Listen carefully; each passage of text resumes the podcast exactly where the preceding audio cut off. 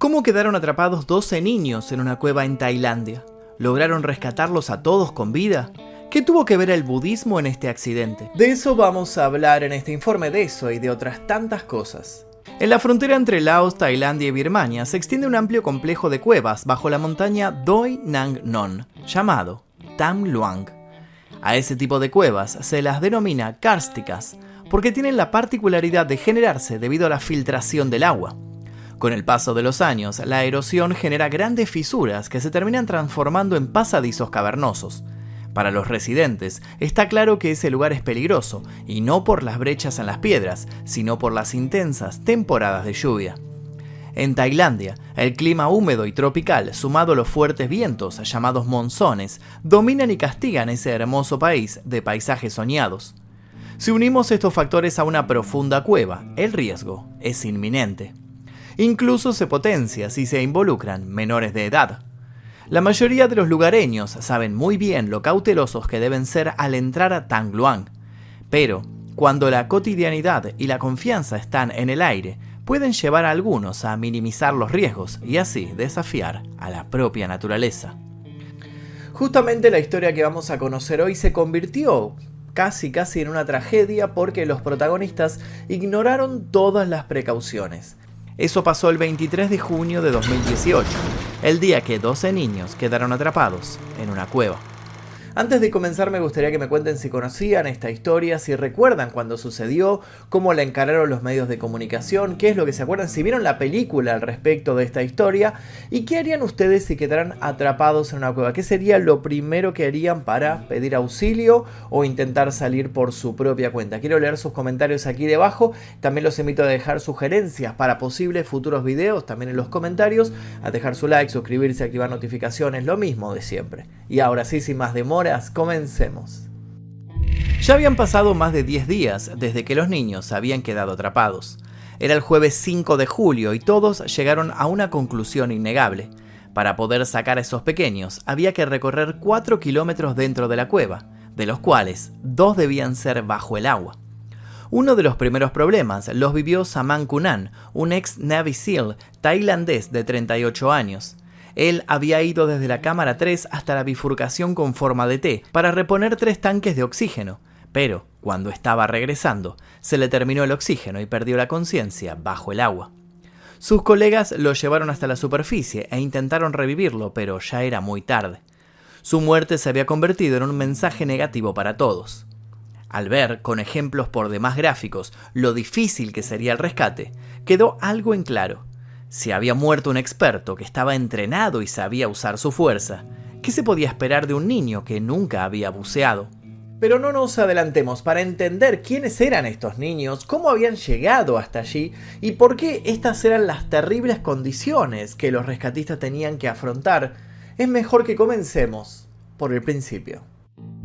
El sábado 23 de junio de 2018, los integrantes del equipo de fútbol Jabalíes Salvajes y su entrenador, Ikapong Chantawong, se reunieron en el campo del juego. Los jóvenes con edades entre 11 y 16 años practicaron tácticas y simularon un partido para llegar a las competencias de la mejor manera. Al terminar los entrenamientos, el director técnico tuvo una idea para celebrar el cumpleaños de Piparat Sompiankang, quien era el más grande y cumplía 17 años. Luego de las actividades físicas, fueron a una cueva cercana llamada Tang Luang. Ellos ya habían realizado esta excursión muchas veces antes. Era casi una tradición para la buena suerte del equipo. Los jugadores debían entrar en lo profundo de la caverna y tallar allí sus nombres. Para entender el enorme tamaño de Tang Luang, debemos saber que se extiende por más de 10 kilómetros de largo.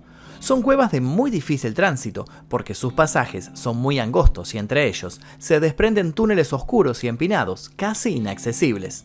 Tang Luang se encuentra unos mil metros debajo de la montaña. En su interior las paredes de piedra presentan pasadizos de apenas 70 centímetros de ancho. Además, el paso del agua deja formaciones de estalactitas que hacen de este lugar mágico una trampa mortal. Los chicos del equipo de fútbol Jabalíes Salvajes no midieron ese peligro.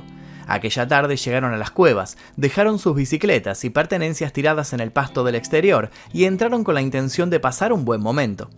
En el ingreso, un cartel advertía que a partir del primero de julio la cueva sería cerrada por el inicio de la temporada de lluvias, pero los jóvenes pasaron por alto la indicación. Si bien unos días antes las colinas del bosque cercano habían estado cubiertas de lluvias, no contaban con que todo iba a avanzar más rápido y se adelantaría un gran diluvio. Y es por ese motivo que sus planes iban a cambiar abruptamente, al igual que sus vidas. Alrededor de las 3 de la tarde del sábado 23 de junio de 2018 se largó a llover y el agua comenzó a filtrarse entre las paredes internas de las grutas. Mientras los chicos jugaban a las escondidas y tallaban sus nombres, el agua se fue acumulando en silencio. El nivel de agua se elevó muy rápido en los túneles.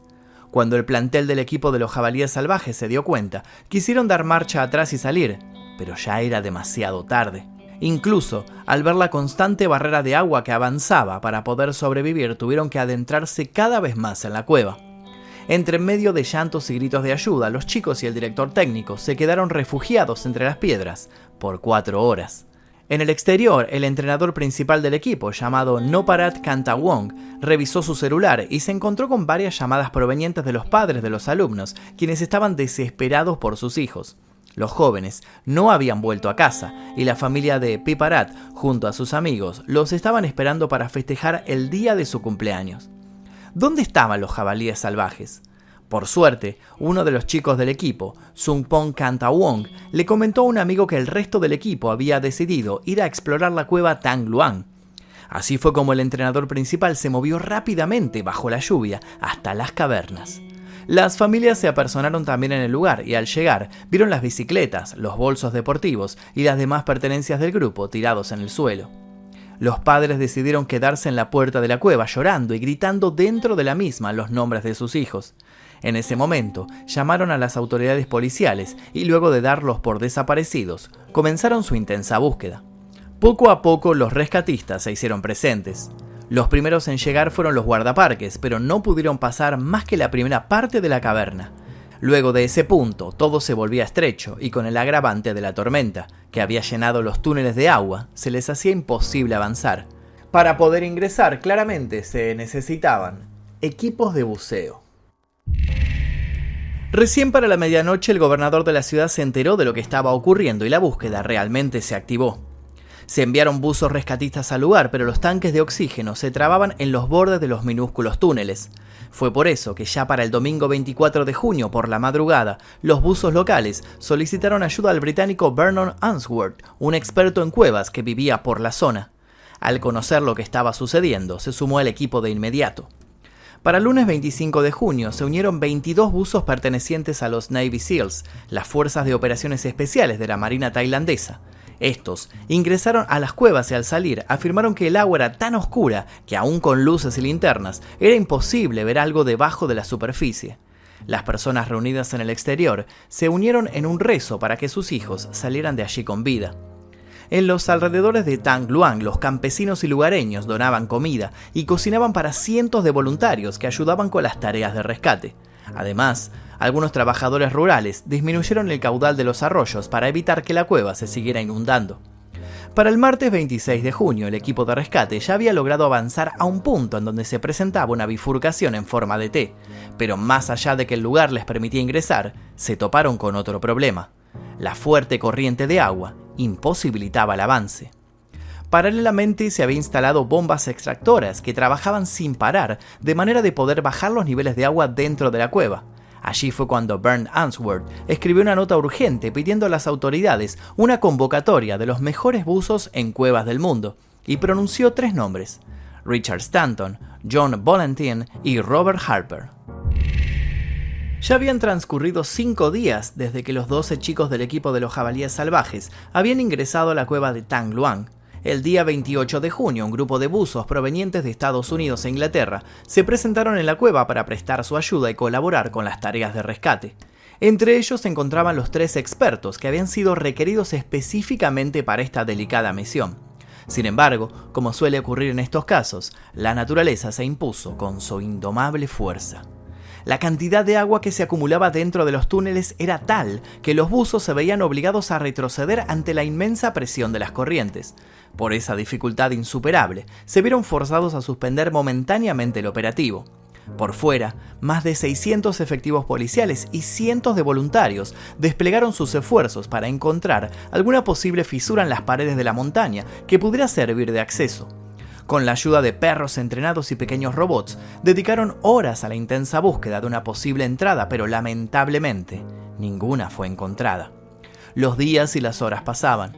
Lo peor de todo era que no habían hecho contacto con ninguno de los chicos. Absorbidos en la oscuridad, la incertidumbre de afuera parecía quitarles el aliento cada vez un poco más. Lo que ninguno se imaginaba es que los chicos tenían todo bajo control, pero ¿qué era lo que estaban haciendo? ¿Cómo estaban sobreviviendo mientras esperaban ser rescatados? Su entrenador, Chang Ta-won, en el pasado había sido un monje budista. Mientras estuvo encerrado en la cueva, tuvo que repartir y dividir snacks para que los chicos no estuvieran hambrientos. La porción que le correspondía a él se la dio a los niños más débiles. Para mantenerlos tranquilos en medio de la oscuridad total, les enseñó técnicas de meditación para controlar el miedo y enfocarse en la compasión por los otros. Sin querer, los doce chicos entraron en un estado de meditación y respiración profunda por varias horas. Cuidando el aire que inhalaban y exhalaban a un ritmo tranquilo y consciente, lograron calmarse. Bajaron sus pulsaciones y dominaron el estrés que los agobiaba al encontrarse encerrados. Sumada a la respiración medida, aprendieron a restringir sus movimientos de manera de poder conservar la poca energía con la que contaban. En cuanto a la hidratación, bebían el agua que caía por las rocas. Cuando comenzó a hacer frío se organizaron y estuvieron un buen tiempo cavando con piedras, logrando hacer en la tierra un espacio de aproximadamente 5 metros cuadrados.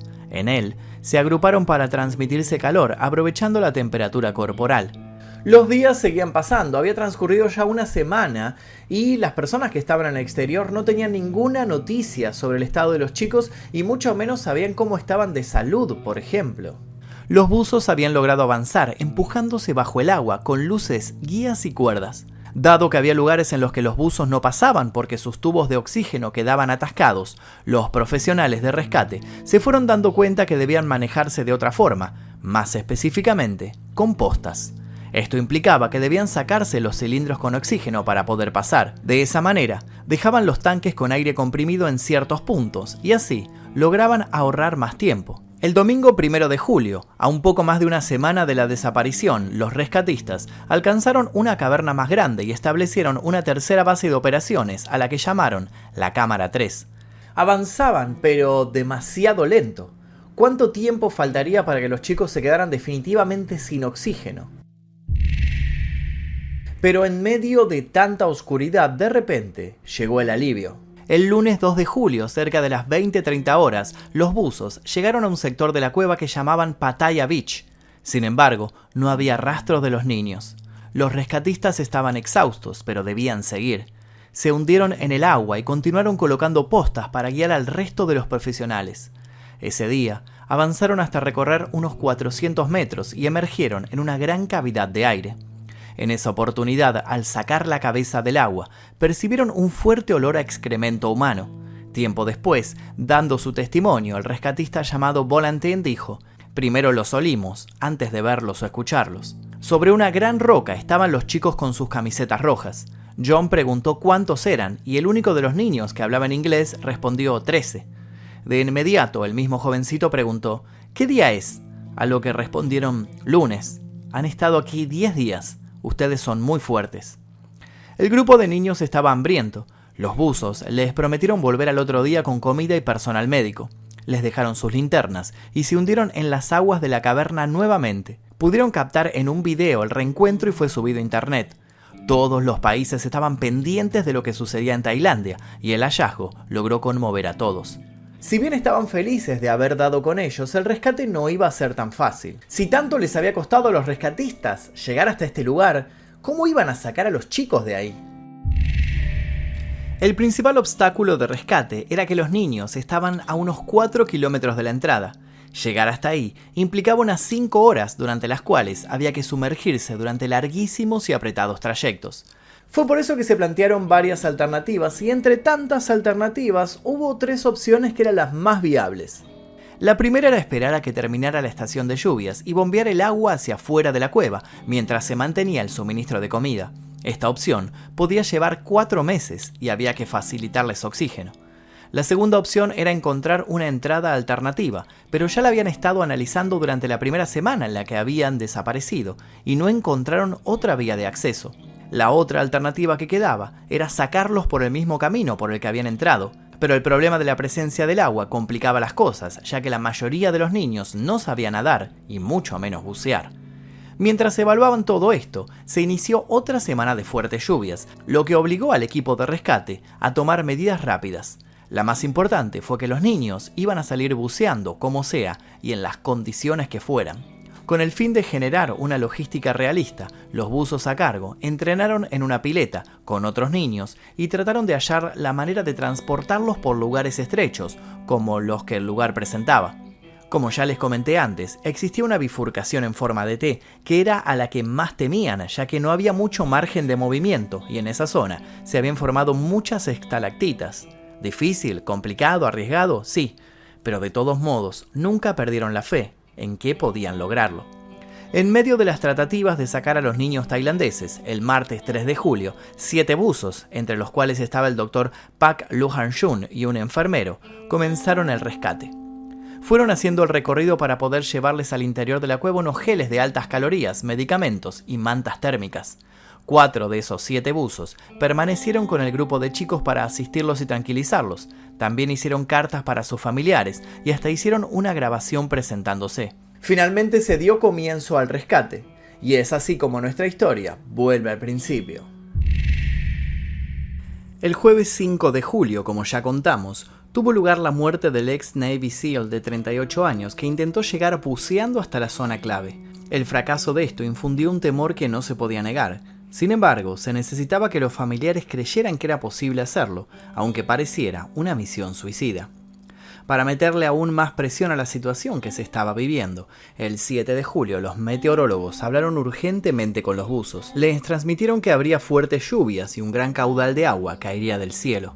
Eso provocaría que el nivel de agua dentro de la cueva subiera abruptamente. Debían apurarse. En simultáneo, se detectaron que los niveles de oxígeno en el interior de la cueva habían disminuido del 21% al 15%. Eso complicaba aún más las maniobras de coordinación.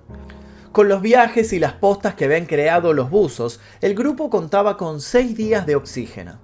¿Iban a ser suficientes para poder rescatar a todos?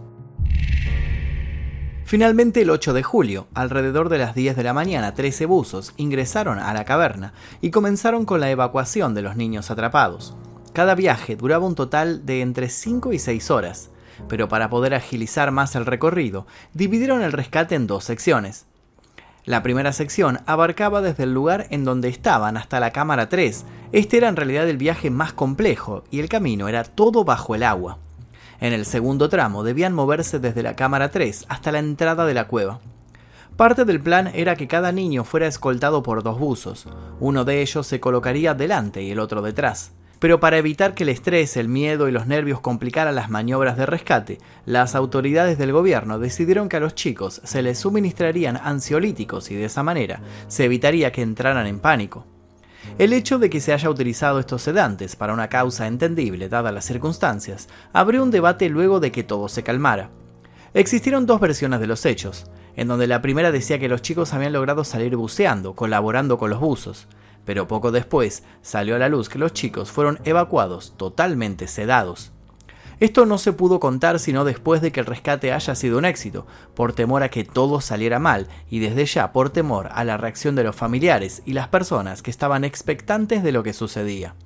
Entrando en detalle de cómo fue posible el rescate, el buzo y el anestesiólogo australiano Richard Harris fue el gran responsable del éxito. Los niños fueron enfundados en trajes de neoprene, con arneses colocados y una máscara completa de buceo. El doctor Harris le administró a cada uno antes de la inmersión una dosis de ketamina, una dosis de Xanax para la ansiedad y atropina para reducir las secreciones salivales que podían llegar a ahogarlos. Ese cóctel de medicación los mantendría sedados en el trayecto de salida. Pero había un inconveniente, y era el tiempo que duraba el efecto de la ketamina, tan solo unos 45 minutos. Fue por eso que los buzos debieron llevar una jeringa preparada para inyectarles dosis extra cuando era necesario.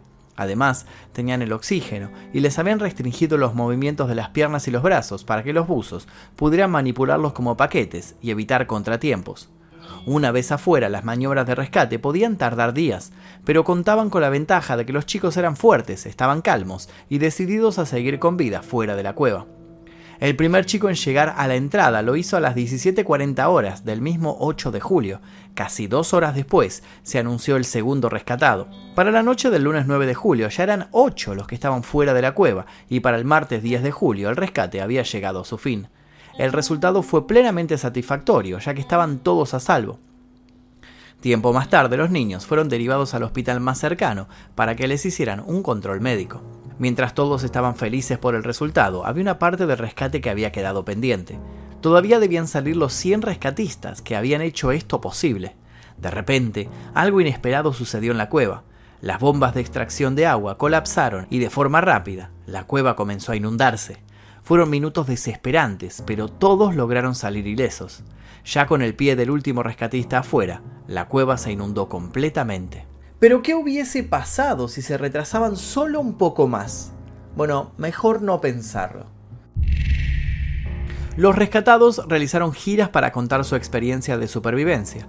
También plasmaron lo ocurrido en el libro llamado La Cueva del periodista británico Liam Cochrane. La pantalla grande no quiso ser menos. En 2019 Netflix compró los derechos para una miniserie. Luego, en marzo de 2021, la película 13 vidas volvería a contar la historia con actores de primera talla, Vigo Mortensen, Colin Farrell y Joel Edgerton interpretando los buzos más importantes del rescate. En cuanto al lugar, la cueva permaneció cerrada hasta finales del 2019. Hoy está abierta para todo el público, salvo, por supuesto, en las épocas de lluvia. Y hasta aquí el video del día de hoy, espero que les haya interesado la historia de los niños rescatados en esta cueva. Terrible, terrible historia que obviamente como habrán escuchado se hizo película, así que quiero leer sus opiniones aquí debajo, también los invito a dejar sugerencias para posibles futuros videos, a dejar su like, suscribirse y activar notificaciones. Les dejo un par de videos aquí para que sigan haciendo maratón. Y sin nada más que decir me despido, mi nombre es Magnum Mephisto y esto fue El Día Que...